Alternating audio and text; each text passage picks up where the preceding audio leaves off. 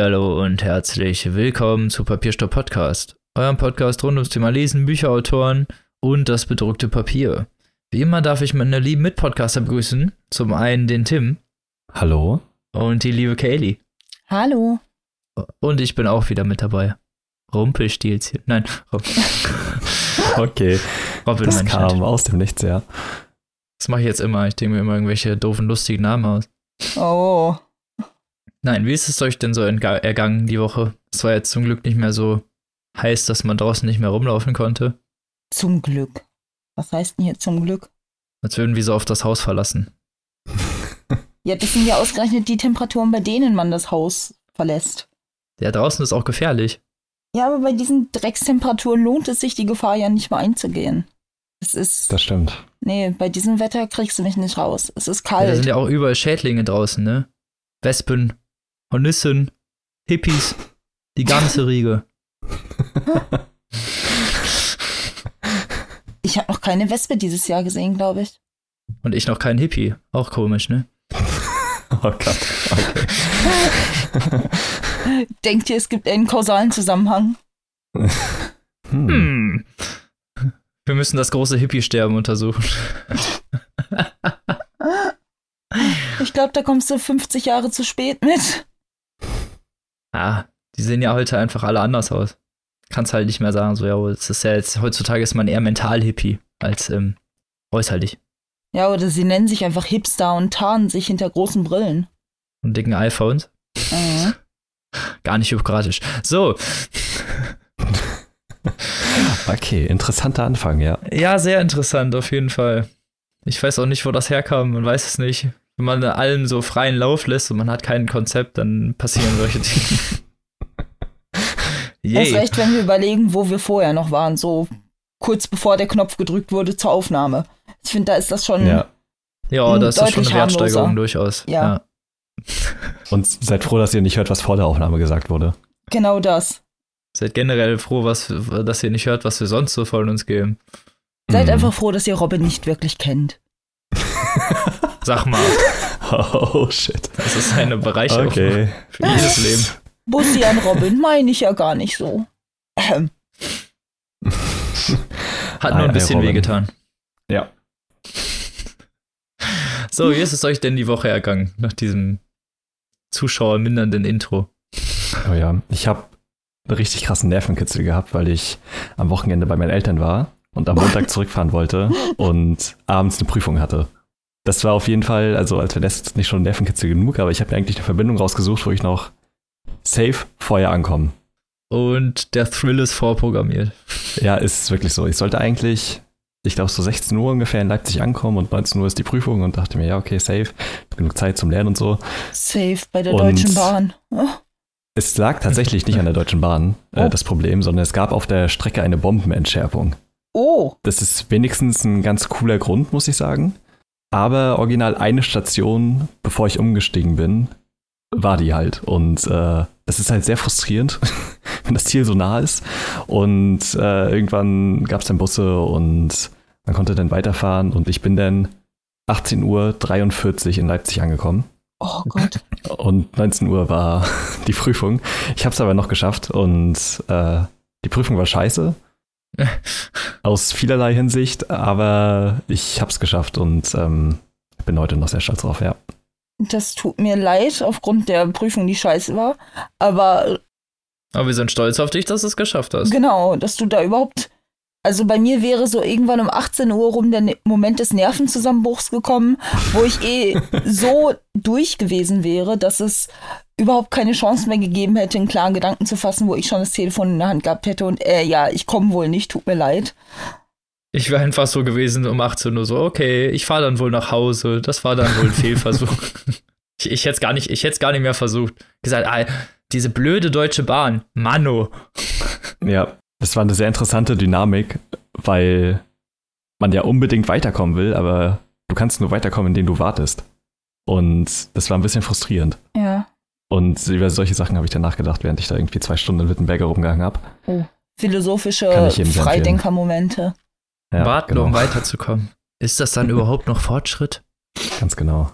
Hattest, hattest du auch einen, einen, einen Schädel irgendwie, so einen Totenschädel, mit dem du dann so ein, ein Ja, klar, Knie auf der Bank und dann so, so den hochgehalten hast, heroisch und dann so die ganze Zeit. Ja, ich war ja nicht der Einzige, der davon so. betroffen war. Die anderen sind auch währenddessen verdurstet und verhungert und Oh. bin froh, dass ich überlebt habe. Deswegen hatte ich da ein paar Schädel zur Auswahl. Ja. Hängt noch der halbe Körper dran. Ja. warten oder nicht warten. Hör auf, darunter zu, rumzuwabbeln, während ich hier philosophisch tue. Tim hat posttraumatische Belastungsstörung ja. vom Zugfahren. Aber gut, dass du es noch geschafft hast. Ja. Ja. War deine Woche auch so spektakulär, Kaylee? Ja, ich wollte fast sagen, nee, bei mir war langweilig. Andererseits habe ich euch ja gestern bereits von meiner interessanten Begegnung auf dem Nachhauseweg erzählt. Oh ja. Gott, ja. Das war so unangenehm zu lesen. Entschuldigung, es war auch im Nachhinein unangenehm zu fühlen, könnte man sagen. Nein, ähm, auf dem Heimweg gestern, ich habe mir ein bisschen Zeit genommen aus der Stadt und bin noch den kompletten Münsteraner Ring rumgelaufen für jeden, den, dem das ein Begriff ist und habe noch den Comicplaneten mitgenommen etc. Und hatte meine Kopfhörer auf und lief ganz unbedarft durch die Gegend, als mich plötzlich ein junger Mann über 20, 30 Meter, der jetzt hoffentlich nicht zufällig einer unserer wenigen Zuhörer ist, sonst fühle ich mich noch fünfmal unangenehmer berührt, dass der jetzt auch noch mitkriegt, dass ich über ihn rede. Aber ähm, jedenfalls verfolgte der mich über ein gutes Stück, während ich das erst gar nicht mitbekommen hatte. Und als ich dann endlich diesen Schatten in meinem Augenwinkel erkannte und die Kopfhörer abnahm, wurde ich dann gefragt, ob ich denn meine Strumpfhosen an ihn verkaufen möchte. Und Boah, der Fuck. Was für eine normale Anfrage Ja, auf der Straße. das ist ist. ja überhaupt nicht gruselig oder Ich so. dachte erst, er wolle nach dem Weg fragen oder sowas. Und es war erst so ein, ja, Entschuldigung, dass ich dich jetzt so anspreche. Und ich dachte so, ach, kein Ding, was ist denn? Und dann so, ja, aber du bist mir aufgefallen und ich wollte fragen. Und dann ging es bergab. Und man kann sich nur noch vorstellen, wie ich mit offenem Mund und hochgezogenen Augenbrauen nicht mehr so wirklich in der Lage war, überhaupt irgendwas zu sagen. Und dann sagte er mir noch, dass er ja auch gleich um die Ecke wohnen würde, falls ich die, die ich gerade anhätte, loswerden wollte. Und ich stand Das macht da. eigentlich noch schlimmer. ja, ja, das wirklich. ich stand das da nur, treibt's wirklich auf die Spitze. Äh, äh, ich muss noch einkaufen, vorne kalt. Nee, ähm, ja, und das war wirklich, wenig- dazu muss man sagen, er war unglaublich höflich. Das war ein netter, junger, gepflegter Mann, der direkt auch offen über seinen Fetisch sprach. Das muss man ihm ja auch hoch anrechnen. Ich finde, ja, das kann man vielleicht im Internet Aber da gibt's, ich wollte gerade sagen, da machen. gibt es doch irgendwie bessere Orte für, als ihn irgendwen mitten auf der Straße anzusprechen. Also auch da Chapeau an seinen Mut.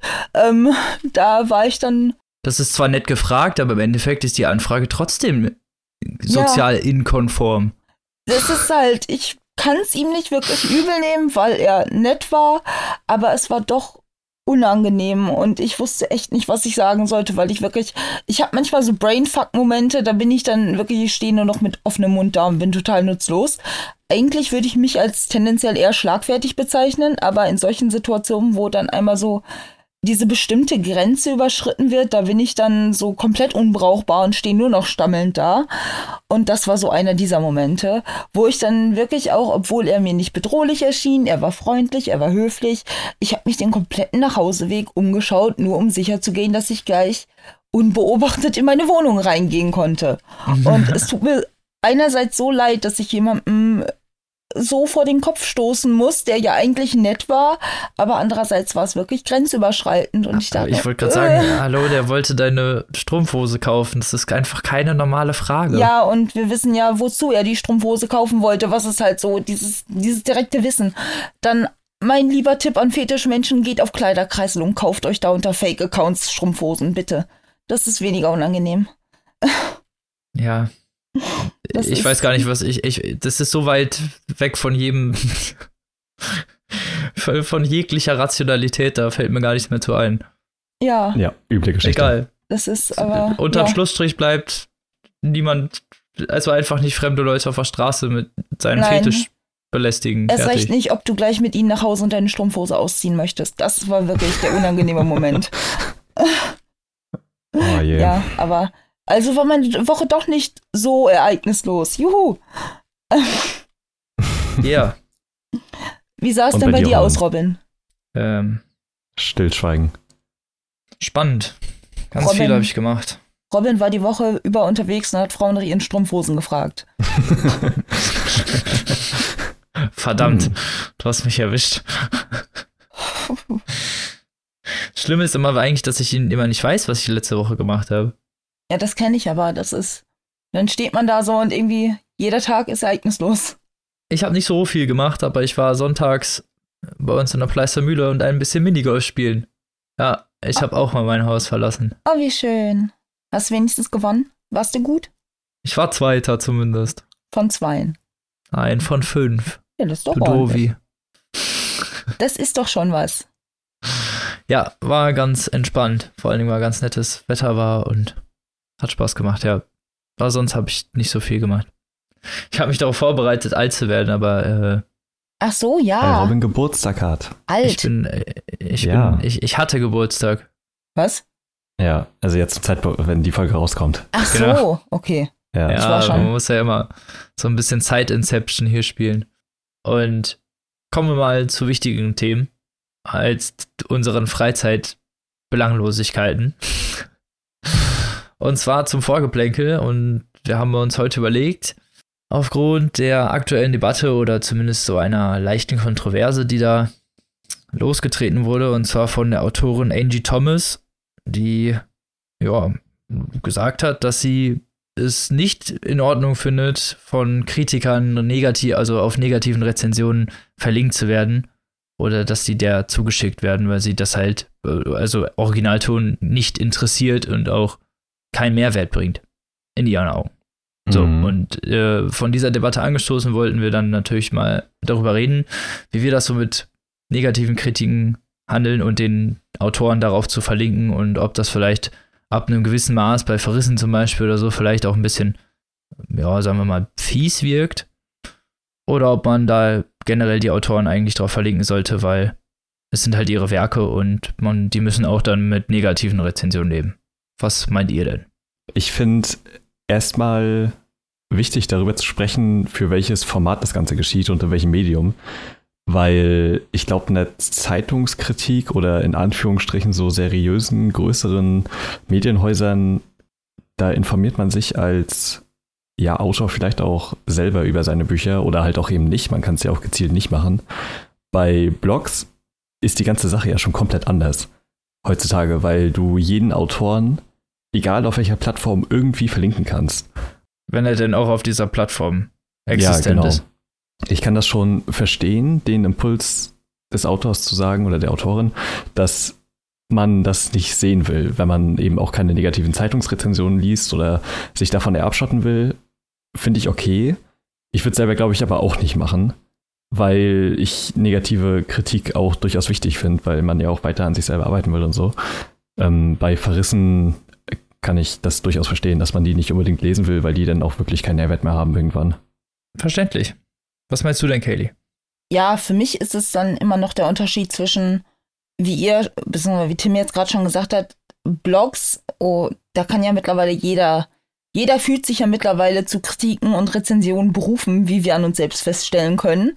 Wollte ich Ähm, gerade sagen. es gibt ja so eine Flut und Masse an Rezensenten, Kritikern und Leuten, die eine Meinung haben und diese auch ungefiltert gerne ins World Wide Web blasen. Ob man da jetzt wirklich sich von jeder Seite aus zumüllen lassen muss und es gibt halt Leute, die sehen sich im Internet ja wirklich dazu berufen, noch jede noch so unschöne und unkonstruktive Meinung jemanden an den Kopf ballern zu müssen. Ähm, dass man sich da nicht mit jeder einzelnen davon auseinandersetzen möchte, kann ich absolut verstehen. Da ist ja zum Teil so ein Müll bei, der einen wirklich keinen Meter weiterhilft, dass es einfach eine absolute Zeitverschwendung für einen selbst ist. Ab dem Punkt, wo man aber berechtigte Kritik und wirklich konstruktive Kritik auch schon wieder irgendwie von sich stößt und für uninteressant befindet, finde sehe ich das Ganze einfach nur als nicht besonders selbstreflektiert und auch wirklich so, ja, beratungsresistent ist nicht das richtige Wort, aber wie Tim schon sagte, man möchte ja eigentlich aus Fehlern lernen, um sich selbst zu verbessern. Und wenn man von vornherein sagt, ja, interessiert mich nicht, ist mir komplett egal, was ihr genau da sagt, ich möchte das gar nicht lesen, dann wirkt das so ein bisschen wie jemand, der auf seinem Elfenbeinturm sitzt, sich selbst schon für unverbesserlich hält. Und da finde ich es dann schon fast ein bisschen ignorant zu sagen, ja, ist mir alles komplett egal. ich finde, man kann auch aus Kritiken sehr, sehr viel Positives mitnehmen, äh, kann sich selbst weiterentwickeln und finde gerade in kreativen Bereichen ist das auch eine sehr, sehr wichtige Sache. Eben diese Stimmen von den Lesern, vom Publikum aufzunehmen und zu berücksichtigen. Und deswegen Nein zu unkonstruktiver, Müll raushauender Blödsinnskritik, könnte man sagen, aber mit der, die wirklich daran interessiert ist, Tipps zu geben und Fehler aufzuzeigen. Ich finde, damit muss man sich gerade in kreativen Bereichen, schriftstellerischen Berufen auch auseinandersetzen und finde es da ein bisschen ignorant, das von vornherein abzulehnen. Wie ja. siehst du das denn, Robin?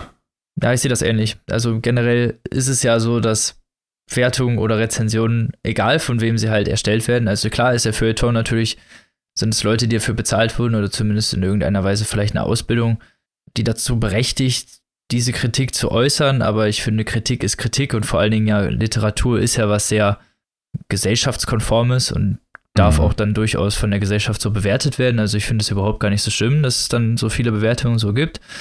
Und generell finde ich, ist es halt auch so eine Sache, nur weil der Autor auf diesem Beitrag verlinkt wurde, heißt es ja nicht, dass er sich das durchlesen muss. Ja, das kommt noch hinzu. Ne? Also es ist ja, es sind ja immer zwei verschiedene Paar Schuhe. Wenn sie dann sagt, äh, oder wenn man, oder wenn man generell dann sagt, man möchte die negative Kritik nicht lesen, dann liest man sich das kurz durch oder liest mal kurz rein und wenn man sieht, dass das vielleicht in eine Richtung driftet, die man vielleicht nicht so gut findet oder die vielleicht einem auch dann kreativ auch gar nicht weiterhilft, weil sie halt vielleicht auch einfach äh, unkonstruktiv ist, dann braucht man die ja nicht lesen also diese Kritik von der Autorin Angie Thomas wurde aus ja, der Not geboren, dass sie sehr viele rassistische, negative Bewertungen bekommen hat. Also Leute, die wirklich sehr, mhm. sehr, sehr diffamierend halt auch auf Hautfarbe und ja, rassistische Eigenschaften ähm, hinuntergebrochen haben und halt wirklich sehr, sehr peinliche Rezensionen geschrieben haben, die selbst Donald Trump wahrscheinlich besser hingekriegt hätte. Und dass sie da natürlich sauer ist, kann man verstehen. Aber die Endgültigkeit dann zu sagen, man möchte überhaupt keine negativen Rezensionen mehr sehen oder darauf verlinkt werden, finde ich ein bisschen, wie Scaly schon sagt, ignorant. Weil gerade ja die konstruktiven, negativen Meinungen die sind, die einen als Autor weiterbringen. Ja. Und sich dem komplett zu entziehen, ist nicht, glaube ich, nicht die, das, die Lösung des Problems. Ich kann es natürlich verstehen, wenn man frustriert ist von negativen Rezensionen, vor allen Dingen, wenn die in so einer Art ja, einseitig sind oder Klischee belastet, indem sie halt einfach rassistisch sind oder in sonst irgendeiner Weise diffamieren, dann kann ich das verstehen, dass man da irgendwie, ja, so eine Aversion gegen entwickelt, aber dann generell zu sagen, jede negative Kritik bringt mir nichts oder möchte ich nicht sehen, ist dann schon ein bisschen einseitig.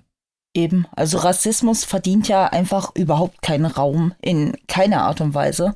Weshalb mhm. da einfach für mich auch außer Frage steht, das muss man sich nicht geben, das muss man sich nicht anhören, egal ob als Autor oder als sonstiger Mensch des öffentlichen oder auch nicht öffentlichen Lebens. Das hat einfach in unserer Zeit und unserer Welt nichts zu suchen. Und ich finde, da kann man auch gelinde gesagt mal beide Finger in die Ohren stecken und sagen, nö, höre ich nicht, will ich nicht. Aber das dann zu verallgemeinern und auszuweiten auf jegliche Kritik, ist dann halt ein bisschen ja, kurz gedacht, schnell geschossen und wird der Sache auch im Endeffekt nicht gerecht. Ja, und letztlich gibt man ja auch theoretisch dann Leuten, die auch mal etwas Schlechtes anmerken wollen, ähm, so ein bisschen das Gefühl, dass sie wiederum ungehört sind und dass ihre Meinung wiederum irrelevant ist. Und das kann in meinen Augen auch nicht der Punkt sein, dass man sagt, ja, wenn du nichts Gutes zu sagen hast. Bambi hat es damals schon, beziehungsweise Bambis, nee, Klopfers Mutter hat damals schon gesagt, wenn du nichts Nettes zu sagen hast, dann sag einfach gar nichts. Aber ich finde, das ist nicht unbedingt auf Rezensionen, Schrägstrich, Meinungen über solche Werke anwendbar. Nee, es ist ja Kritik. Also ich meine, wenn du eine Bewertung abgibst, das heißt ja nicht umsonst Kritik, das heißt ja nicht, schmier dem Autor Honig ums Maul. Genau, es heißt ja Kritik und nicht Lobhudelei.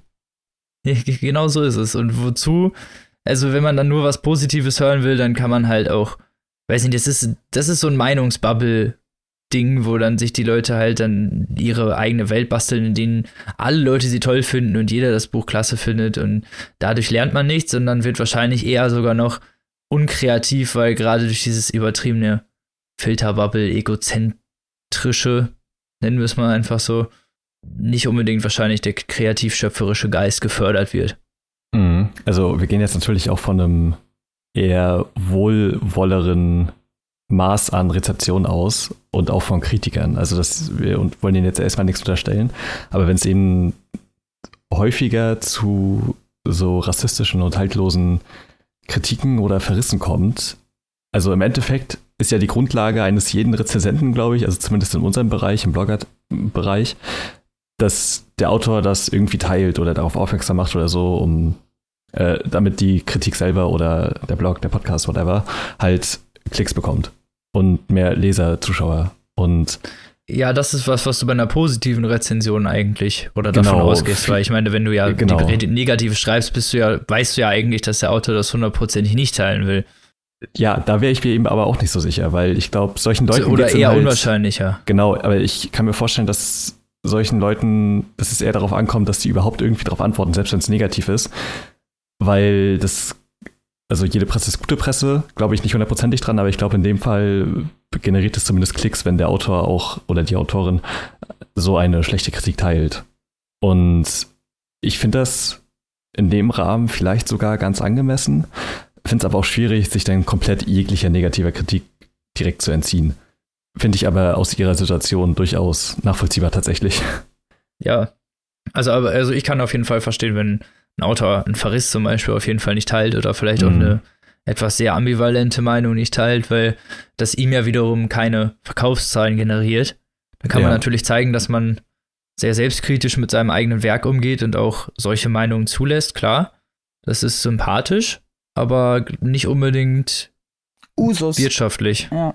Also wenn ich jetzt gerade an die letzte Folge denke, ähm, ich kann von Glück sprechen, dass Thomas Harris A zu alt und B auch zu groß ist, als dass ihn vermutlich interessiert, was ich zu sagen hätte.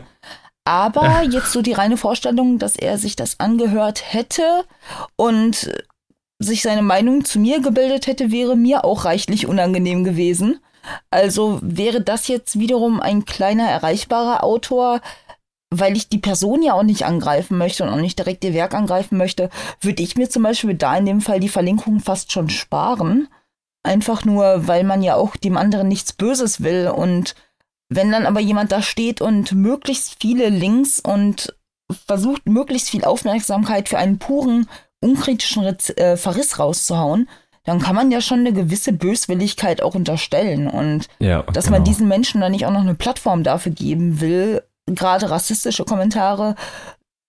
Ja, auch voll verständlich. Da würde ich auch an Stelle des Autors sagen, nö, ihr einfach mal mit Ignoranz strafen in dem Fall, könnte man sagen. Und da könnte ich es dann hundertprozentig nachvollziehen. Schwierig wird es dann halt erst, wie gesagt, bei konstruktiven Sachen, denen man sich bewusst entzieht, weil man sich für unantastbar hält. Und da finde ich es dann schon deutlich schwieriger, einfach zu sagen, nee, interessiert mich alles nicht. Ja, aber es ist ja auch, das kann man ja generell festhalten, ne? wenn man an konstruktiver Meinung nicht interessiert ist, auch bei negativen, dann ist man als Autor nicht unbedingt daran interessiert zu wachsen. Genau. Mhm. Kreativ. Okay. Ja, kann man also festhalten, bei wirklich sehr krassen Verrissen sollte man sich das vielleicht überlegen, aber generell kann man ja eigentlich, finde ich, die Autoren verlinken. Also vor allen Dingen bei konstruktiven Meinungen auf jeden Fall. Und bei positiven ja auch, weil das bringt ihn ja wiederum Publicity ein. Ja, auf jeden Fall. Ja, aber es ist natürlich schade, dass es so viele, also dass es, dass es auch immer noch so Leute gibt, die solche rassistischen Bewertungen überhaupt schreiben. Ja, furchtbar. Das ist natürlich schade. Und da kann ich den Verdruss auch verstehen, aber generell sind negative Rezensionen, finde ich, was Gutes. So für den mhm. ganzen Bereich. Dann kommen wir mal zum ersten Buch. Das hat nämlich die Kelly dabei. Genau. Ähm, ich habe mitgebracht heute ein, man könnte fast schon sagen, Klassiker. Ein oh, mittlerweile über 100 Jahre altes Werk und zwar von H.G. Wells, Die Zeitmaschine. Yay. Ja, was für Tim. Ja. Erschien 1895, also schon ein ganzes Weilchen her, weshalb man das Ding auch mittlerweile für Centbeträge hinterhergeworfen bekommt, was ich mir dann gleich mal zu Nutzen gemacht habe. Dieses Mal also kein Rezensionsexemplar, sondern aus Eigeninteresse, könnte man sagen. Und ich sag mal gleich vorweg, ich habe es fürs Kindle für 49 Cent bekommen. Also das ist wirklich ja, Peanuts. Das ist mal ein Schnäppchen. Eben. Und ähm, auch im Taschenbuchformat für zum Teil 5 Euro schon zu erwerben, je nachdem von welchem Verlag wir es uns holen. Ähm, mit 133 Seiten jetzt in meiner Ausführung natürlich jetzt nicht so der Wochenfüller, könnte man sagen. Aber jetzt auch nicht die leichteste Kost. Also man kommt gut ins Denken und deswegen kommt einem das jetzt auch nicht so vor, als würde man da eine Stunde dran sitzen und hätte das dann abgefrühstückt.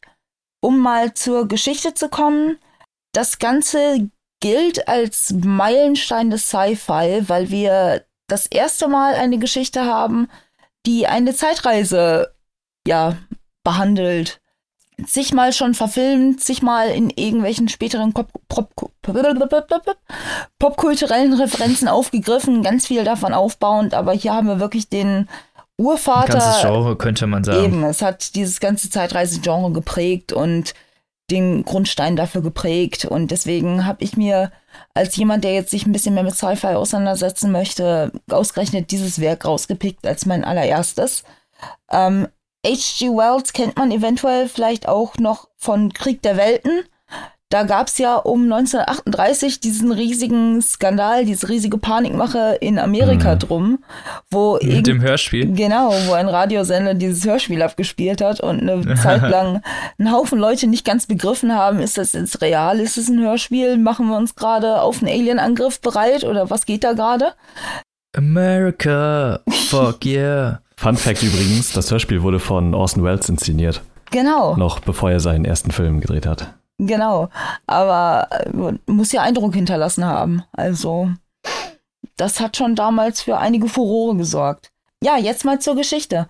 Wir befinden uns im Jahr 1891 in Richmond, das ist ein Vorort von London, in dem ein im Buch nur der Zeitreisende genannte Erfinder, Wissenschaftler zu Tisch geladen hat. Und zwar einen ganzen Haufen eher skeptischer Bekanntschaften, bestehend aus Journalisten, Ärzten, anderen Wissenschaftlern, aber auch eher jüngerem Volk aus seinem Bekanntenkreis, unter anderem halt dem Erzähler in diesem Fall, der jedenfalls recht jung wirkt, auch nicht genauer beschrieben wird während des Romans, oder des eher jüngeren Phoebe, glaube ich, der war auch nicht so alt, so gefühlt, könnte man sagen.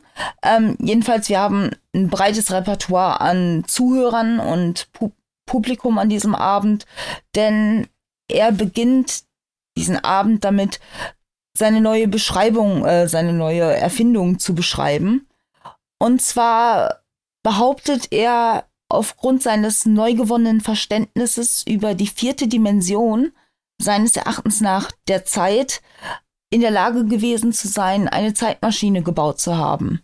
Das Buch beginnt mit einer relativ ausführlichen Abhandlung über Zeit- und Raumtheorie, ähm, über die dreidimensionalen Räume hinweg und wie wir uns darin bewegen können, hinweg dann halt zu seiner vierten Dimension der Zeit, nach der man sich seiner Meinung nach auch ähnlich bewegen können müsste, wie es mit den anderen drei Räumen ist. Er sagt also, wenn ich in den einen drei Räumen in der Lage bin, mich hin und her zu bewegen, nach vorne zu gehen, nach hinten zu gehen, oben, unten, muss es doch auch irgendwie möglich sein, sich entlang der Zeit zu bewegen, entsprechend der Zeitachse nach vorne oder nach hinten. Es folgen relativ, ja, noch einfache, primitiv möchte ich nicht sagen, was ist denn das? Ein passendes Wort. Relativ pragmatische erste Erklärungsversuche, könnte man sagen. Um, Simplifiziert. Genau, um die ganze Theorie dahinter zu beschreiben. Spannend wird es halt ab dem Moment, wo er dann tatsächlich dieses kleine, nette Kästchen rausholt, das seinen Prototypen einer Zeitmaschine darstellt. Die stellt er dann auch schön aufmerksamkeitswirksam auf ein kleines Tischchen vor einen Kamin, lädt die Leute dazu ein, sich um ihn herum zu versammeln und erklärt dann wenn ich dieses Knöpfchen drücke, dann ist das Ding gleich weg. Und wir können dann zwar nicht kontrollieren, wo genau hin, aber es wird weg sein und dadurch bewiesen sein, dass es sich in irgendeiner Form in der Zeit bewegt hat. Er demonstriert das Ganze auch und tatsächlich, das Kästchen verschwindet und ist seiner Theorie nach entsprechend in der Zeit gereist. Sorgt dann für großes Gemurmel, Furore, Aufregung, aber natürlich auch entsprechenden Skeptizismus unter den Anwesenden. Und, und Spott wahrscheinlich, weil ich meine, die kann ja sonst wohin sein, die Kiste. Das ist halt, die Leute wurden vorher wirksam darauf dazu ermutigt zu schauen, sich das Kästchen selbst anzuschauen. Er drückt auch selbst nicht einmal das Knöpfchen dazu, sondern lädt dazu einen seiner Freunde, Bekannten ein.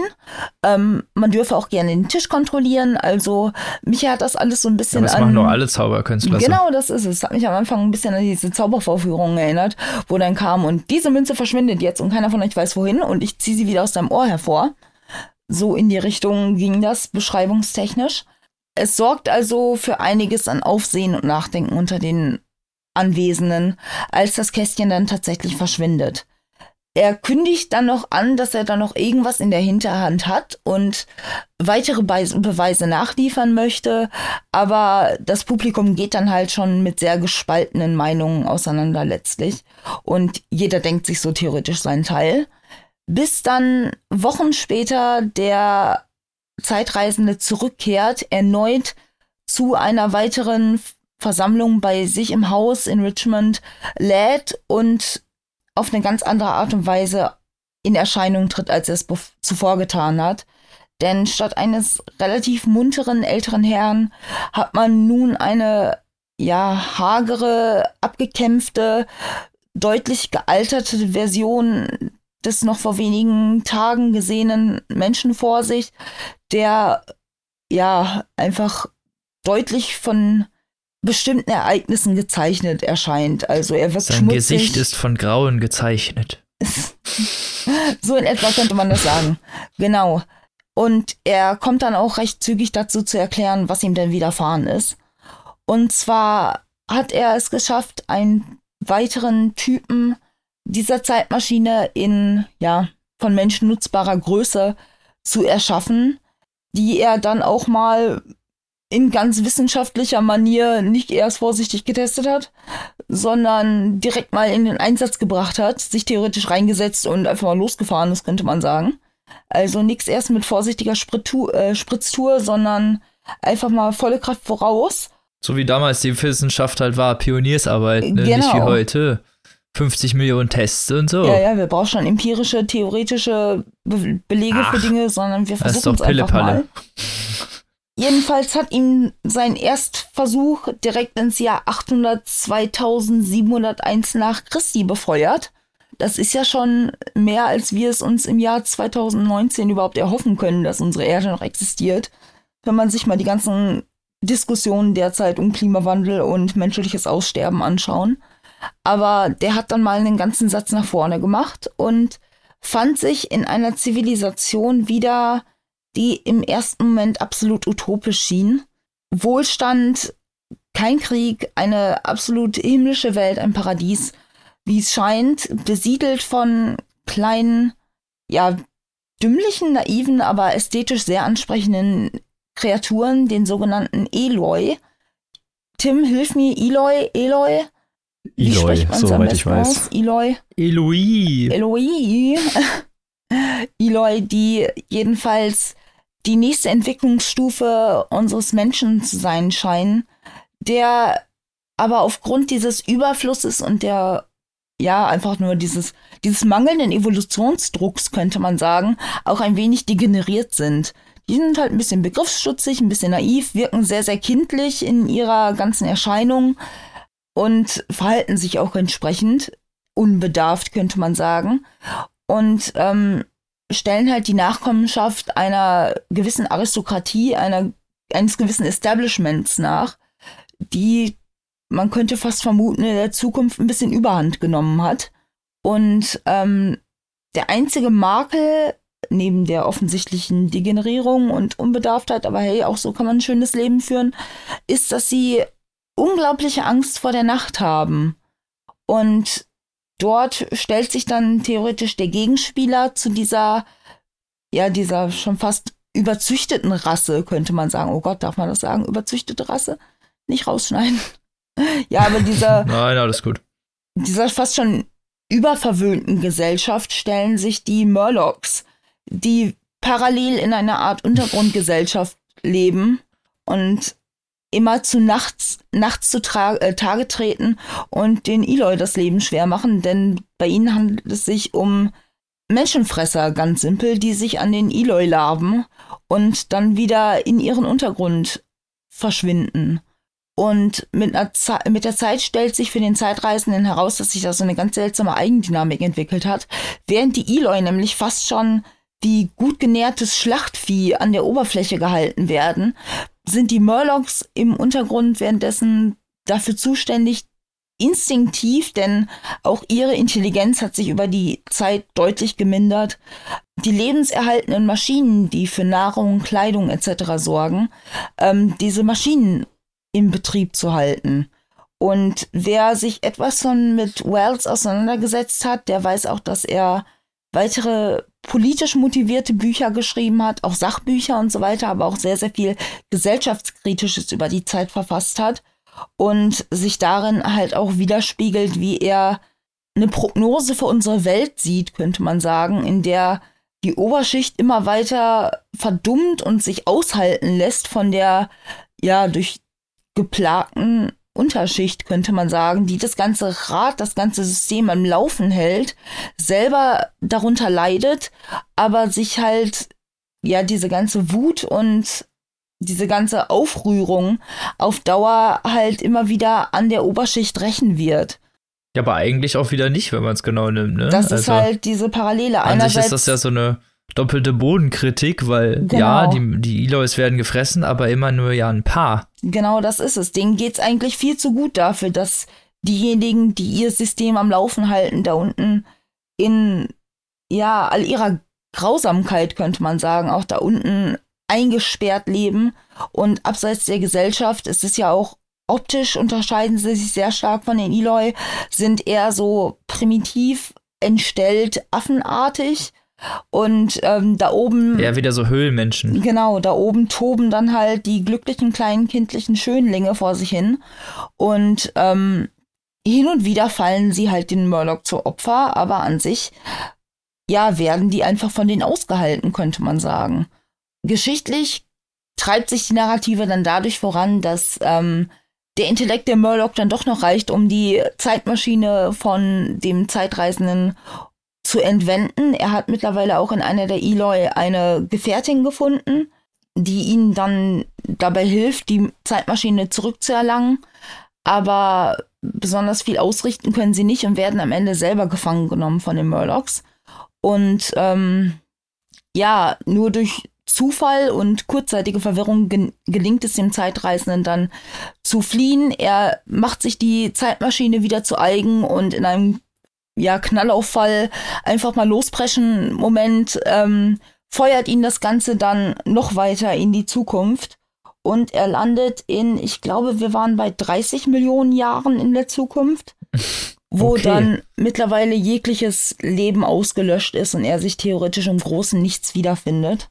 Und wie es dann noch groß weitergeht, möchte ich dann gar nicht mal verraten, denn er kehrt ja noch einmal zurück und damit soll es dann auch noch nicht gewesen sein, weil wenn man dann so eine Zeitmaschine vor der Nase sitzen hat, dann lässt man es ja auch irgendwie nicht darauf beruhen. Und ähm, er macht nochmal einen Ausflug, könnte man sagen, und möchte ja auch seine Ergebnisse an die Welt bringen. Und wie es dann weitergeht, wie gesagt, für jeden, den es interessiert, auf 133 Seiten. Wollte ich gerade sagen, das ist ganz schön knackig, so eine genau, ein sehr interessanter ne? Erstversuch Pioniersversuch, nicht nur von der Zeitreise, sondern auch die gesamte Zeitreise-Thematik.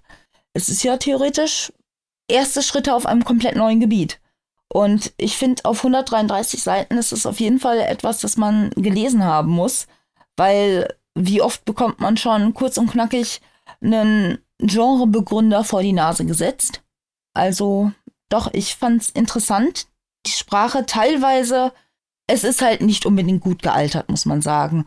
Einige Dinge okay. würde H.G. Wells vielleicht heutzutage anders machen. Andererseits ist es über 100 Jahre alte Literatur, die unterscheidet sich ja doch noch relativ prägsam von unserer heutigen Literatur. Es ist weniger auf Spannung ausgelegt, es fühlt sich eher an wie eine etwas entfremdete Gesellschaftskritik, ein bisschen um die Ecke gedachte Gesellschaftskritik. Er versucht also nicht unbedingt eine spannende Zeitreisegeschichte zu erzählen, sondern nutzt es eher als Element, um diese Gesellschaftskritik zu transportieren. Also es ist eher nicht sekundär, sondern schon auf jeden Fall primär äh, in der Narrative verankert. Genau. Und jetzt so zwischen den Zeilen. Genau. Das ist, also er wird da schon sehr, sehr deutlich in seiner Kritik. Das muss man da Okay. gar nicht umschreiben. Das ist, er macht schon recht deutlich, worauf er hinaus möchte.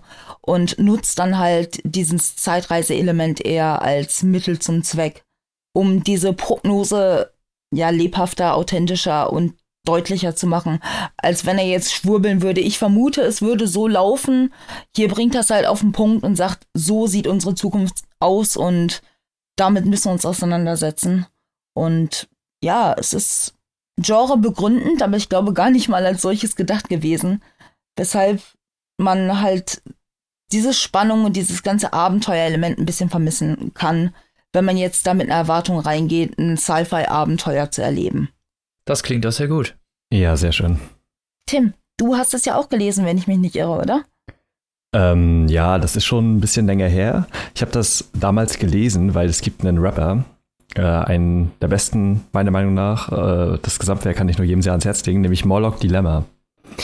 Und der heißt nämlich Morlock durch die Morlocks, weil sie eben auch aus dem Untergrund kommen und das natürlich sehr zum Rap passt und gegen die Oberschicht und so weiter. Und dadurch habe ich das Buch dann irgendwann mal angefangen zu lesen und auch den Film geguckt. Ich liebe auch den alten Film. Der ist ästhetisch richtig geil, also wie die Zeitmaschine designt ist und die ganze Welt und so. Ich äh, feiere das sehr, auch wenn er natürlich auch schon irgendwie 60 Nicht Jahre so alt gut ist. gealtert ist für Ja. heutige Verhältnisse. Auf jeden Fall. Ich finde ihn aber trotzdem noch sehr interessant und auch sehr spannend und unterhaltsam. Und ich finde das bei H.G. Wells halt generell sehr angenehm, vor allem im Vergleich zu Jules Verne zum Beispiel, der ja sehr auf so einer technischen Ebene Ja, beschreibt und ja, genau. Das liest sich heutzutage nämlich noch viel schlechter.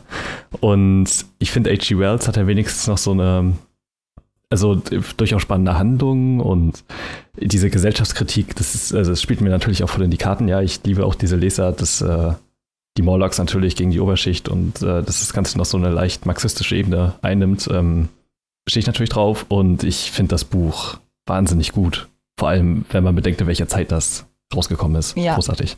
Auf jeden Fall. Klingt sehr gut. Werde ich mir dann doch auch nochmal zu Genüge führen. Ich meine, 133 Seiten liest sich ja dann doch relativ. Ja, eben, es liest sich Entspannt. schnell weg. Es ist auf jeden Fall ein gelungener Einstieg in eine riesige, sich nachziehende Genrewelle, könnte man sagen. Das ist schon, mich hat es halt eben auch gerade aus dem Aspekt heraus interessiert, wie das Ganze denn entstanden ist. Wie es gerade Mhm. in der frühen Zeit, man muss mal überlegen, 1895, Sci-Fi, das ist ja schon das Ja. klaffte für mich schon so weit auseinander und dass H.G. Wells schon so eine genaue Vorstellung davon hatte, wie das denn später mal, also wie er diese Sci-Fi-Elemente einsetzt, alleine schon, fand ich enorm interessant zu sehen. Und das ist, es liest sich angenehm. Am Anfang fand ich ein bisschen diese Erklärung ein wenig langatmig, das muss ich sagen. Aber alleine, der, ich finde es wirklich schlicht, das Wort, das es trifft, ist interessant. Das ist so, was es für mich in erster Linie ausgemacht hat. Es hat sich, jede Seite hat sich von selbst geblättert. Es war jetzt nicht langatmig, was auf 133 Seiten im ersten Moment schwer zu bewerkstelligen klingt, aber andererseits halt auch, wenn es zu technisch ist, wie ihr schon gesagt habt, liest sich selbst jede Seite irgendwann schleppend. Das war absolut Mhm. nicht der Fall. Und ja, die Narrative, die darum gesponnen wurde, um diese Gesellschaftskritik zu transportieren mit den Eloy und den Murlocs, fand ich sehr interessant und ja, der gesamte Gedankengang war einfach für mich antreibend zu lesen und hat die Seiten sehr, sehr schnell blättern lassen, könnte man sagen. Sehr schön. Ja, klingt doch gut. Bei welchem Verlag? Hast du schon gesagt? Sorry. Ich hab's Ich glaube, das ist bei mittlerweile Ah ganz ja, bei. Kindle 50 Cent, ja. Das, Ah ja, stimmt, das kommt in 1000 Ausgaben. es gibt, ich habe eine Ausgabe von, eine zweisprachige Ausgabe von Anaconda, die ich sehr empfehlen kann, die auch sehr schön Also aussieht. ich habe eine von DTV und ich weiß, es gibt eine sehr hübsche Schmuckausgabe vom Tiedemann Verlag. Ich glaube, Mm. mittlerweile hat das auch jeder schon mal verlink, äh, verlegt. Ja, ich glaube, das ist auch Public Domain mittlerweile. Man kommt auch irgendwie kostenlos ran. Genau. Oh, für alle, die es übrigens noch interessiert, ähm, auf Spotify gibt's das Ganze nämlich auch. Einmal vom Gruselkabinett, glaube ich, die. Jo, gekürzte Hörspielfassung. Mhm. Und ähm, der Buchfink Verlag hat auch, oder ist es dann das Verlagshaus? Buchfink hat jedenfalls auch eine ungekürzte äh, Fassung als Hörbuch rausgebracht, wo also die gesamte Länge des Buches einmal sehr schön vorgelesen wird. Für alle, die das Ganze nicht selbst lesen wollen, sondern einfach was auf die Ohren haben möchten. Sehr zu empfehlen ebenfalls. Und wer vielleicht noch mehr H.G. Wells auf die Ohren haben will, es gibt auch eine hervorragende Lesung von Krieg der Welten von Andreas Fröhlich, aka Bob Andrews, aka oh. Edward Norton. Großartig. Ja. Sehr cool. Also Leute. Aber auf Spotify. Kommen wir von einem coolen Spotify-Hörspielen oder Hörbüchern zum nächsten. Ah, oh shit. Diese oh. Überleitung. Unglaublich. Und zwar zu meinem Buch, Hörbuch, wie auch immer. Und zwar Heinz Strunks Debütroman Fleisch ist mein Gemüse. Juhu! Mehr Was Sprung. für ein Titel, oder? Ja. Richtig. Ist 2004 rausgekommen. Damals konnte man sein Buch guten Gewissens noch so nennen.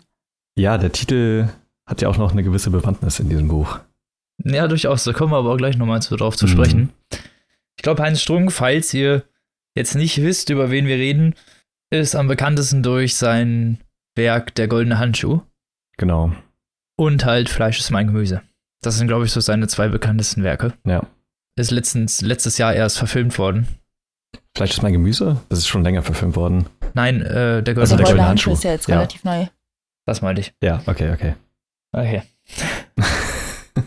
Und genau, ja, also es behandelt Heinz Strunks, es ist sehr autobiografisch, es behandelt Heinz Strunks persönlichen, persönliche Jugendjahre von 1985 bis 1997, wobei die frühen Jahre da ein bisschen mehr Zeit einnehmen. Mhm. Heinz Strunk ist zu dieser Zeit 22 Jahre alt. Er wohnt in Hamburg-Harburg, seines Erachtens so ungefähr der schnarchigste und langweiligste Stadtteil ganz Hamburgs für den man sich schämen muss, wenn man irgendwo sagt, man kommt aus Harburg, dann sagen die Leute, äh, du kommst überhaupt nicht aus Hamburg, sondern aus Harburg. Mhm. Das ist ungefähr so schlimm wie New York und New Jersey. Oh, oh. Sehr schöne Parabel. Klang für mich zumindest so. Ja, ich glaube, Harburg kam auch erst, äh, wurde er später von Hamburg erschlossen. Ich glaube, das war davor eine eigenständige Gemeinde, aber bin ich mir gerade nicht mehr so sicher. Kann ähm. gut sein. Er wohnt in einer Reihenhaussiedlung, er nennt das Ganze Zwergenhaus mit seiner Mutter ist zu den, ja, zu den Zeitpunkt 22 Jahre alt und will nach der Schule eine Karriere als Musiker einschlagen. Er ist Saxophonist und spielt Flöte. Genau, seine Mutter ist ja auch sehr musikalisch und gibt ihm das Ganze schon so mit. Ist Musiklehrerin und er erzählt auch immer wieder, wie oft er früher, wie viel er wirklich spielen musste und dass er da ganze Nachmittage, wie vier, fünf Stunden lang nichts anderes gemacht hat, als Tonleitern zu üben und generell zu üben. Ja. Mhm. Seine bevorzugte oder da, wo er versucht, ein Standbein aufzustellen, ist in der Tanzmusik, in so einer Band. Er war in der oder einer mäßig erfolgreichen Band namens Holunder, die haben auf Schützenfesten gespielt und so. Das ist ja, ja. ist ja ganz oft bei solchen Bands so. Die hat sich aber irgendwann aufgelöst. Und relativ zu Anfang der Geschichte spricht oder kriegt äh, Heinz einen Anruf von seinem Kollegen, der ihm anbietet oder dem ja ein Jobangebot gibt dass er in einer Tanzband namens Die Tiffany's spielen kann oder nur Tiffany's. Genau, nur Tiffany's, sonst kriege ich Ärger.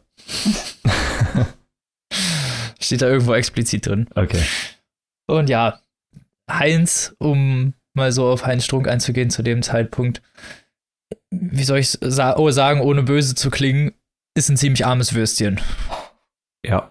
Er ist von Akne befallen, seine Mutter ist depressiv, manisch-depressiv, kann sich kaum um sich selbst kümmern. Also Heinz muss irgendwie gucken, dass er für sich selbst sorgt, muss Sozialhilfe am Anfang beantragen, er hat kein Auto, er hat keinen Führerschein und vor allem kennt er keine Mädchen. Nein, das ist das Todesurteil in dieser Entwicklungsphase. Ja, so mit 22. Ja. Äh, wäre natürlich ein bisschen weibliche Gesellschaft ganz nett für einen heterosexuellen Mann. Mhm.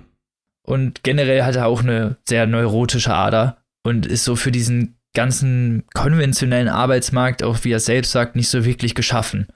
Als er zu, bei der Bundeswehr war, das hat genau drei Wochen gedauert, dann haben sie ihn wegen endogener Depressionen ausgemustert, weil er auf die, ja, auf diese klaren Strukturen und diese Verhältnisse nicht klarkommt.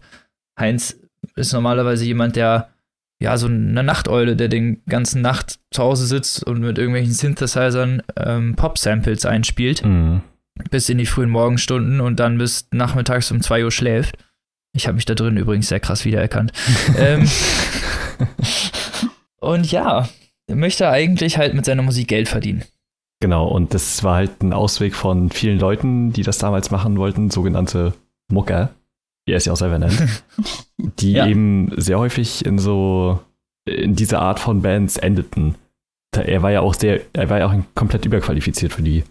Ja, genau. Also das merkt man auch relativ schnell dass er so der qualifizierteste ist. Er hat ja auch wirklich sehr, sehr viel Ahnung von diesen ganzen Tonleitern. Er weiß, wie das Ganze, also er hat wirklich Ahnung, wie man Musik macht und liest nicht genau. nur irgendwie vom Blatt irgendwelche Noten ab.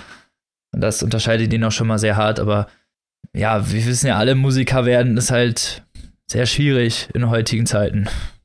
Ja. Also war noch nie einfach, glaube ich, aber vor allem so in diesen, ja, in diesen Zeiten, wo so Überdruss herrscht und eigentlich nur so vier Firmen darüber zu entscheiden, wer überhaupt in den Charts gespielt wird und wer nicht, ist es natürlich doppelt schwierig, da in irgendeiner Weise Publikum zu generieren. Mhm.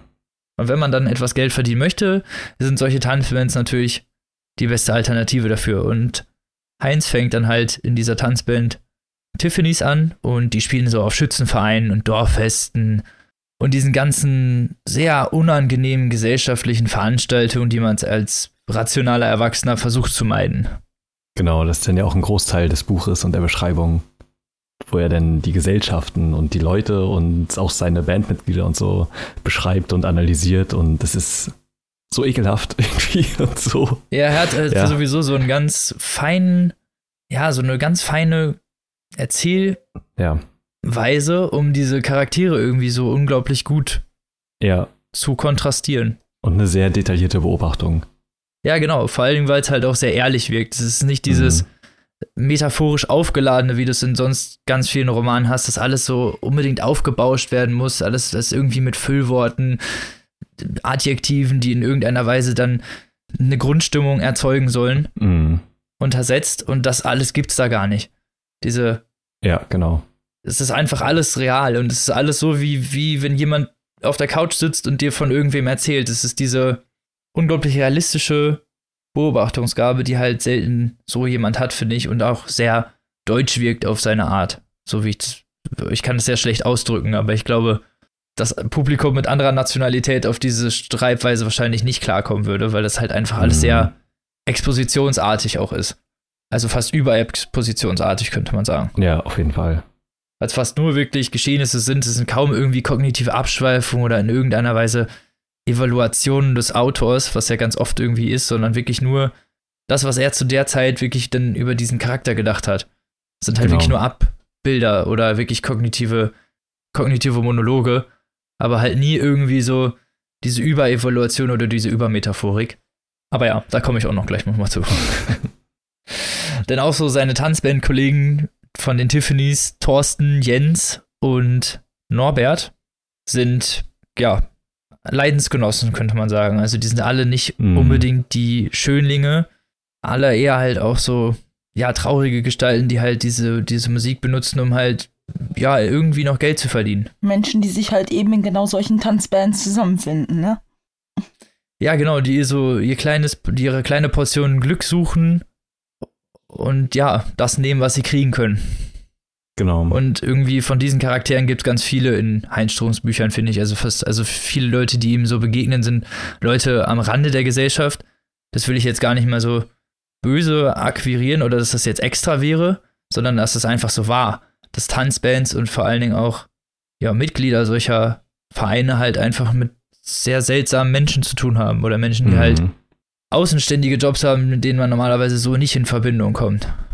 Wie halt zum Beispiel solche Eventmanager von irgendwelchen Schützenvereinen oder wie Goki selber halt zum Beispiel auch jemand ist. Also Leute, die eigentlich versuchen, große Musiker zu werden und dann halt irgendwie dann in, in solchen Nebentätigkeiten eher hängen bleiben. Und ja, aber die gehen zusammen auf Tour und wachsen auch so als Band irgendwie immer mehr so ein bisschen zusammen. Auch wenn diese Schützenvereinsveranstaltungen natürlich sehr ambivalent sind. Für die Zuschauer interessant, vor allen Dingen, wenn man alkoholisiert ist, aber wenn man als Band da sitzt und du musst ja arbeiten im Endeffekt und das ist ja mhm. Arbeit, dann kann das doch schon ziemlich. Also ich sage es mal so, das sind nicht unbedingt Arbeitsbedingungen, die ich als vorteilhaft empfinden würde. Ja, ich habe auf jeden Fall das Gefühl, dass Heinz Strunk da einfach, er hat so einen tiefsitzenden Hass auf diese ganze Gesellschaft, auf diese Schützenvereinskultur und diese ganze, also das, das, das strömt so viel ganze Verachtung raus. Dorfkultur irgendwie. Ja, genau. Ja. Und also alleine diese Beschreibung von diesen Schützenvereinsfesten, das ist, also man fühlt sich da richtig drin reinversetzt und will da richtig doll nicht selber sein. Genau das. Es ist auch, also, also auch die Musik. Also Ja, er, genau. er zitiert immer wieder Teile aus bestimmten Stücken von Roland Kaiser oder Marius Müller-Westernhagen. Also wirklich das Schlimmste, was so, also das Schlimmste, was so das deutsche Radio in den 60ern und Mhm. 70ern hergegeben hat. So, das ist da alles durchgespielt. Und oh, Ja, man liest es ja nur und kriegt trotzdem Ohrenkrebs. Also, ja, genau. aber es macht er auch sehr gut. Also, das wird immer wieder durchsetzt durch von so musikalischen Eigenheiten, auch von Mhm. ja, fast, sagen wir mal, musikal-wissenschaftlichen Abhandlungen fast. Also es gibt teilweise Teile, der er unterrichtet, zum Beispiel irgendwie Flöte. Er unterrichtet ja, Kinder. genau. irgendwann im Flöte spielen und ist, ich nenne es mal, wie es ist, er ist ein übel sadistischer Lehrer. Er macht genau das, was die Lehrer früher mit ihm gemacht haben, und zwar die langweiligsten und ödesten Attitüden und Übungen, die man sich vorstellen kann. Nichts mit irgendwie mal was Kleines spielen, damit so der Erfolgserlebnis irgendwie ist. Nee, da wird halt wirklich eiskalt. Alles bis zur Perfektion irgendwie ausgedehnt. Und ähm, diese leichten musikalwissenschaftlichen Einflüsse werden da öfter mal äh, manifestiert und Mhm. unterstreichen dann das Erzählte. Aber generell finde ich es eine sehr interessante Geschichte über, ja, eine Landjugend und Musik, Ja, wie der Untertitel des Buches schon sagt. Und ich finde, der trifft es nämlich sehr gut, weil genau das ist es nämlich. Es ist eine autobiografische Zusammenfassung von jemandem, der auf dem Land aufgewachsen ist, in Hamburg. Das ist auch immer sehr vom Hamburgerischen durchzogen. Dieser ganze Dialekt so durchzieht das Buch, macht es ein bisschen lokal, aber gleichzeitig auch unglaublich charmant und sympathisch. Mhm. Anders kann ich es nicht sagen. Also irgendwie, ja moin oder ja, was muss, das muss. So diese ganzen Standardsprüche, die halt wirklich jeder da raushaut, das ist halt einfach ehrlich und wahr irgendwie. Das ist realistisch so, weil die Leute wirklich so reden. Es, es wirkt nicht aufgesetzt, es, ist, es wirkt halt wirklich so, also man taucht sehr schnell, finde ich, in die Geschichte ein, weil man einfach sich das sehr gut vorstellen kann ja. dass es wirklich so ist. Und die ganzen Charaktere wirken halt auch sehr spleenig. Und ich glaube nicht mal, dass Heinz Strunk da wirklich sehr viel zugedichtet hat. Also ich glaube, vor allem, wenn man sich ja auch mal so in seiner eigenen Umgebung umschaut, so ein bisschen mit so einem sehr, wie Heinz Strunk das auch seine ganze Diktion davon ja durchzogen ist, mit so einem sehr selbstkritischen Blick eigentlich, Mhm. ohne das irgendwie, aber gleichzeitig unwertend. Also es ist halt, er stellt sich aber selber nicht auf den Podest, wie das viele Autoren ja sonst autobiografisch gerne mal machen. Da wird dann verdreht, damit man selber nicht so schlecht dasteht. Das hat man bei Heinz Strunk kein, keine Sekunde das Gefühl. Die ganzen Probleme mit seiner Akne, mit seiner Mutter, das wird alles ja. aufgeführt Ist sehr ehrlich, auch das Alkoholkonsum und seine Depression Genau. und so, das geht. äh, und auch ziemlich tief. seine, seine, eh, seine frühen Anbandelungen mit rechten Ideen. Das wird alles einfach im Buch mit einfließen gelassen, ohne dass es jetzt irgendwie wertend wirkt, weil das ist halt einfach so gewesen. Und genau deswegen mag ich das Buch sehr gerne, weil es halt nicht seitenweise darauf verschwendet, das in irgendwie dann retrospektiv noch irgendwie zu verarbeiten Mhm. oder dann irgendwie noch dem Leser langwierig zu erklären, warum das denn so gewesen ist, sondern es ist einfach so und fertig. Und genau dadurch brilliert das Buch, finde ich, und wird charmant, weil es halt nicht irgendwie versucht, so mit dem Zeigefinger dem Leser irgendwas aufzuoktroyieren. Ja, und er manifestiert halt auch sehr gut die Einsamkeit, finde ich, die dann damit einhergeht, weil er ja wirklich irgendwie kaum Bezugspersonen hat. Seine Mutter ist ja Ja. verrückt, Mhm. könnte man sagen. Seine Freunde sind halt eher so, wie gesagt, so macho-mäßig, mit denen kann man nicht wirklich darüber sprechen. Die sind ja auch gar nicht also in man- seiner Altersgruppe. Also er ist ja. Nee, er stimmt, genau, die sind alle viel älter als er. Mhm. Oder größtenteils älter als er. Und dadurch gibt es natürlich auch so einen Generationenkonflikt an einigen Stellen. Aber er kann sich, also man, die, diese Einsamkeit, finde ich, kommt da sehr gut rüber, weil er nie so wirklich genau weiß, was er dann machen soll, weil er einfach keinen Bezugspunkt hat, der ihm mal da irgendwie eine Rationalität reinbringen könnte. Mhm. Aber es ist ein sehr, also es ist ein sehr humorvolles Buch, finde ich.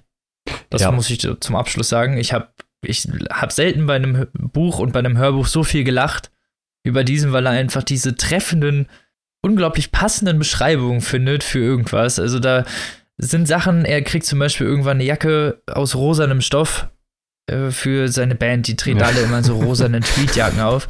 Und der Satz, der da einfach drunter steht, hier sollte ein Mensch gebrochen werden. So ist diese, diese, diese kleinen Abhandlungen, das ist, dieses ganze Buch ist durchsetzt davon. Es ist so witzig. Oder er erzählt über irgendeine eine Frau, die er da tanzen sieht und sagt dann, ja, in Klein Einsdorf, da werden die, wird die Wurst noch per Hand geschnitten, um zu sagen, dass sie ziemlich dicke Oberarme hat. Sowas ist. das ist, das ist natürlich politisch nicht unbedingt korrekt und das auch generell, generell ist das Buch ein bisschen Derbe. fies manchmal. Mhm. So, wenn man, wenn es so um die Charakterbeschreibung geht, aber gleichzeitig halt auch irgendwie wahr. Manchmal ist die Wahrheit halt fies Ja. und ich finde, dass halt Heinz Strunk das sehr wahr einfach verarbeitet, ohne dass es jetzt irgendwie gewollt gemein wirkt, sondern einfach nur, er beschreibt einfach, was, was er sieht. Nüchterne, Und- reine Beobachtung. Genau, Richter eine reine Beobachtung und halt ehrlich, aber halt auch bitter ehrlich. So. Da wird nicht geschönt und genau deswegen sind die Bücher so toll und haben auch diesen, versprühen auch diesen charmanten, realistischen Charakter. Ja, ich finde das auch wirklich erstaunlich, wie man das ausbalancieren kann. Es geht halt wirklich um sehr ernste Themen mit Depressionen und auch, äh, er verfällt dann auch langsam in den Alkohol.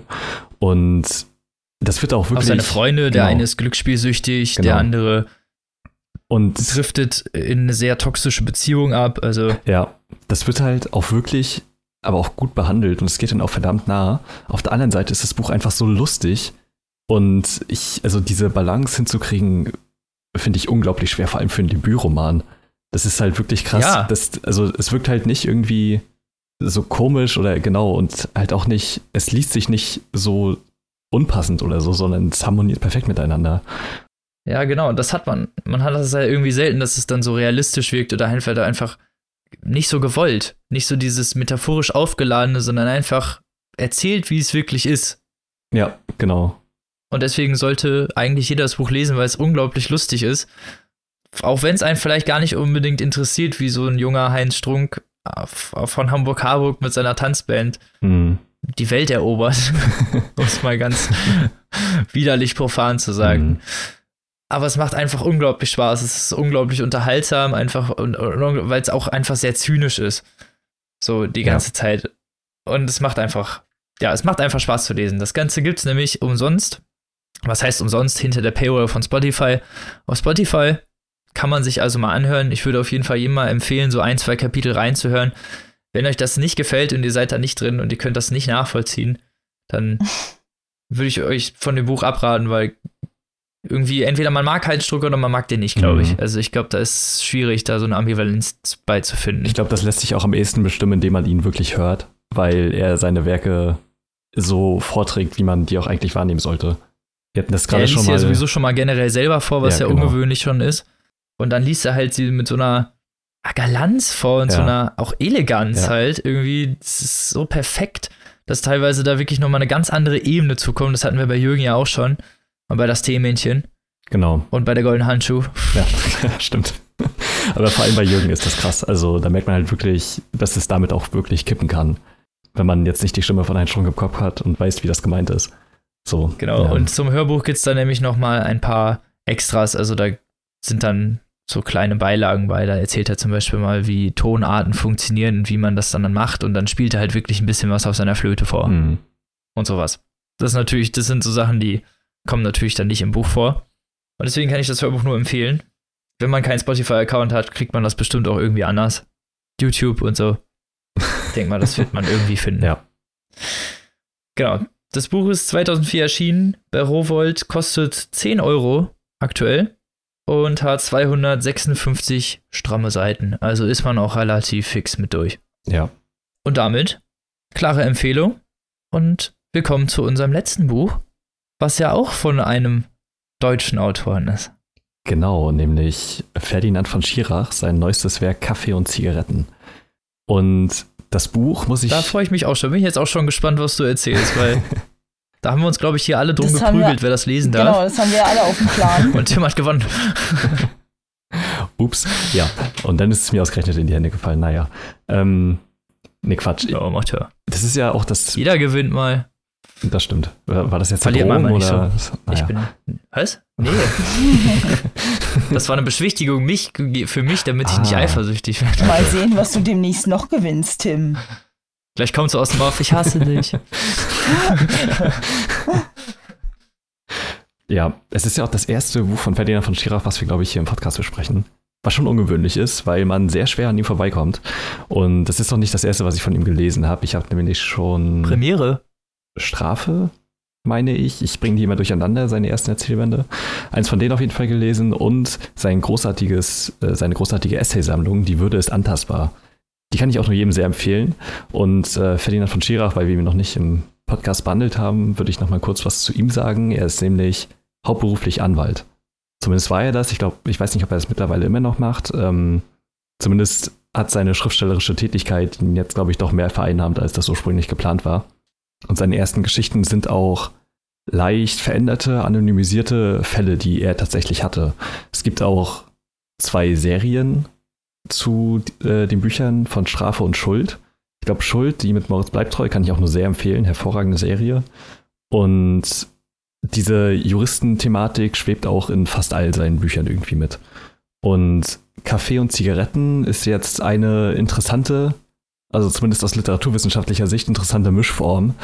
Denn das Buch hat, ist eine Mischung aus Kurzgeschichten, aus kurzen juristischen Betrachtungen, fast schon Essays, Erzählungen, alles irgendwie bunt gemischt und dabei irgendwie, also es hat keine zusammenhängende Geschichte oder sowas, sondern jedes Kapitel beginnt quasi eine neue Erzählung oder Beschreibung.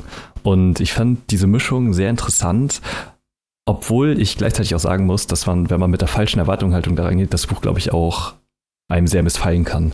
Wenn man jetzt, das wird beworben mit so neuen autobiografischen Erzählungen von Ferdinand von Schirach, ähm, muss man vielleicht nicht zu viel erwarten, Trotzdem fand ich das Buch extrem spannend und gut geschrieben. Es beginnt mit einer Erzählung aus seiner Jugend. Er war in einem Internat, äh, in einem Jesuiteninternat und erzählt davon, wie er sich in einer Nacht betrunken hat und fast selber umbringen wollte. Also zumindest der, die Figur, die nicht näher benannt wird. Ist ja offensichtlich, weil er auch selber in einem Jesuiteninternat war, dass äh, da eine gewisse Verbindung besteht. Und das ist schon mal ein richtig heftiger Einstieg in das ganze Geschehen. Und die längeren Geschichten, die gehen dann so um die sechs Seiten, äh, sind dann getrennt von so kleinen juristischen Beobachtungen. Das äh, mir fällt jetzt gerade nichts ein, aber nur so irgendwie zwei. Das ist ja, das ist ja schon irgendwie ein sehr krasser Unterschied, ja, genau. Oder? Also es sind dann irgendwie zwei, drei Sätze. Also zwischen so einer Erzählung von ja. irgendwie einem Besäufnisabend ja. und juristischen Auf jeden Fall. Feinheitsbeschreibung. Ja, genau. Das ist äh, ein ganz interessanter Stilbruch und auch ein bewusster Stilbruch, der da begangen wird. Man kommt da aber gut rein, finde ich. Also die Geschichte am Anfang ist jetzt auch eher die Ausnahme, so von seiner Ernsthaftigkeit und auch von der Drastik irgendwie. Und äh, was danach kommt, sind einfach interessante Betrachtungen, Beobachtungen, Gespräche, die er mit interessanten Leuten hatte und Genau, das Buch ist ein bisschen schwer zu beschreiben. ich jede Geschichte die was anderes. die du auswählst, Tim. Du hast ja, da so ein Händchen für. Ich hab, ja, ich sehe da auch. In letzter Muster. Zeit, ne? Ja, ähm, deswegen, ich, ich kann da inhaltlich auch gar nicht mehr viel zu sagen. Es gibt noch ein paar interessante Passagen so zu anderen besonderen Fällen des deutschen Rechts. Es geht auch zum Beispiel um die RAF-Anwälte und ähm, um so andere Fälle, die, die er in Rio de Janeiro zum Beispiel hatte, weil er natürlich auch ein krass bekannter Anwalt ist, der international gebraucht wird. Und auch zum Beispiel Betrachtungen zu dem Film von Michael Haneke, was so komplett aus dem Nichts kam, was ich, wo ich aber dachte, das ist verdammt nice, weil er das okay. auch in so einer in so einer moralischen Ebene verordnet und er sehr interessante Gedanken hat und die auch vor allem, was das Buch für mich zu einem Highlight gemacht hat, extrem stilsicher zum Papier bringt. Er hat sehr kurze, prägnante und gut beobachtete Sätze, das, was Stella hätte sein sollen, finde ich. Okay. Also, ja, genau. Es sind halt keine komplizierten Konstrukte. Es sind schöne, sachliche Beschreibungen und guter Aufbau der Handlung beziehungsweise der jeweiligen Erzählung und das schafft einfach so einen guten Gesamteindruck. Das Buch hat sich so schnell lesen lassen, was zum Teil auch daran liegt, dass es sehr dünn ist und sehr groß gedruckt, was mich am Anfang wirklich überrascht hat. Das Buch hat 192 Seiten. Oh Gott. Ui. Und ist in wirklich überraschend großer Schrift gedruckt. Ähm, ich mag das ja nicht, ne, wenn man so oft umblättern muss. nee, also das, das im Gegenteil, es gibt dann ja eher so ein Erfolgsgefühl. Aber ich weiß nicht, also ich tue mich da schwer mit, weil das Buch in der gebundenen Fassung, die es jetzt gibt, es wird bestimmt nächstes Jahr nochmal als Taschenbuch rauskommen, 20 Euro kostet. Und Oh, ja, oho. ich finde, einerseits inhaltlich ist es das voll wert, weil die Geschichten ein sehr viel geben und ein sehr zum Nachdenken anregen und eben auch einfach sehr schön zu lesen sind. Auf der anderen Seite sind es halt auch 20 Euro für irgendwie drei Stunden, in denen man das dann durchgelesen hat. Und Hast du das selbe Problem, was du letztes Mal auch hattest mit dem Daniel Kehlmann-Buch? genau, Ne? genau. Nur würde Äh, vorletztes Mal. Genau, aber nur würde ich eher dazu raten, Kaffee und Zigaretten doch zu kaufen, weil es mehr als nur eine kleine Geschichte beinhaltet. Ähm, und das muss eben jeder für sich selbst entscheiden. Ich finde, das Buch lohnt sich auf jeden Fall und ist äh, sehr lesenswert, hervorragend geschrieben und bietet interessante Betrachtungen aus seinen Augen und ähm, wie man sich das besorgen will. Ich glaube, die Kindle-Version ist 5 Euro günstiger oder ob man auf das Taschenbuch wartet, kann jeder selber entscheiden. Ich finde, äh, wenn man jetzt nicht gerade den nächsten großen Roman oder die nächste, großen, die nächste große Kurzgeschichtensammlung erwartet, ist es auch die perfekte Lektüre für zwischendurch. Man kann ab und zu mal ein paar Geschichten lesen, das Ding dann wieder weglegen. So ein kleiner Lückenfüller. Genau, und vor allem auch perfekt für den Sommer geeignet. Ich habe das am Stück am Wochenende durchgelesen, weil ich es auch einfach nicht weglegen wollte, weil es halt so flüssig und gut geschrieben ist. Und das spricht ja auch sehr fürs Buch. Auf jeden Und Fall. Genau. Das Buch ist bei Lichterhand, bei Luchterhand, so, erschienen. Luchthahn, genau. Ähm, wie gesagt, kostet 20 Euro. Und ich kann das Buch inhaltlich sehr empfehlen. Ob man sich's kauft, muss jeder selber wissen. Muss man dann finanziell selbst entscheiden. Genau. Also der Preis ist echt Aber- happig, aber es ist halt Mhm. verlockend. Auf jeden Fall. Vor allen Dingen, weil es ja doch dann relativ gut rezipiert wurde. Auch ja, insgesamt. Genau. Ja, da waren wir doch alle drei zufrieden. Ja, doch, Kann man doch nicht meckern. endlich mal wieder eine pur positive Folge. Ja, vor allem so interessante Bücher. Yay. Das stimmt. Heute mal wieder ein sehr ambivalentes Bild. Ist doch Also auch. in Narrativ, Ja, genau. nicht bewertungstechnisch. Ich war für einen Moment schon etwas irritiert, aber Nee, ich meinte, ich meinte inhaltlich. Aber ja, ist doch schön. Und bevor wir uns jetzt hier wieder mit irgendwelchen Outro-Sachen verquatschen, wir reden einfach heute zu viel Mist. genau, sag ich einfach mal. Äh, wir hoffen, dass euch die Bücher gefallen haben. Wir würden uns natürlich freuen, wenn ihr eins gefallen habt, dass ihr die über die Affiliate-Links kauft. Oder unseren Webshop besucht. Genau, kann man auch mal vorbeischauen. Gibt's schicke T-Shirts zum Sommer. Kleine Schleichwerbung am Ende. Und dann wünschen wir euch eine schöne Woche. Nächste Woche gibt's wahrscheinlich ein Nachtgeflüster mit spannenden Themen Oh ja. Sehr spannende Themen. und sehr spannenden Themen. Unter anderem die neue Staffel Black Mirror, When They See Us und vielleicht neue Staffel Stranger Things. Ja. Ist einiges passiert. Genau. Richtig. Und mal so langsam ist der Redebedarf doch akut. Mhm. Und deswegen muss mal wieder nachgeflüster sein. Aber in zwei Wochen hören wir uns dann wieder mit drei tollen Büchern wieder und nächste Woche mit ein paar tollen Serien. Und bis dahin wünschen wir euch eine tolle Woche und lest was Gutes. Tschüss. Tschüss. Ciao.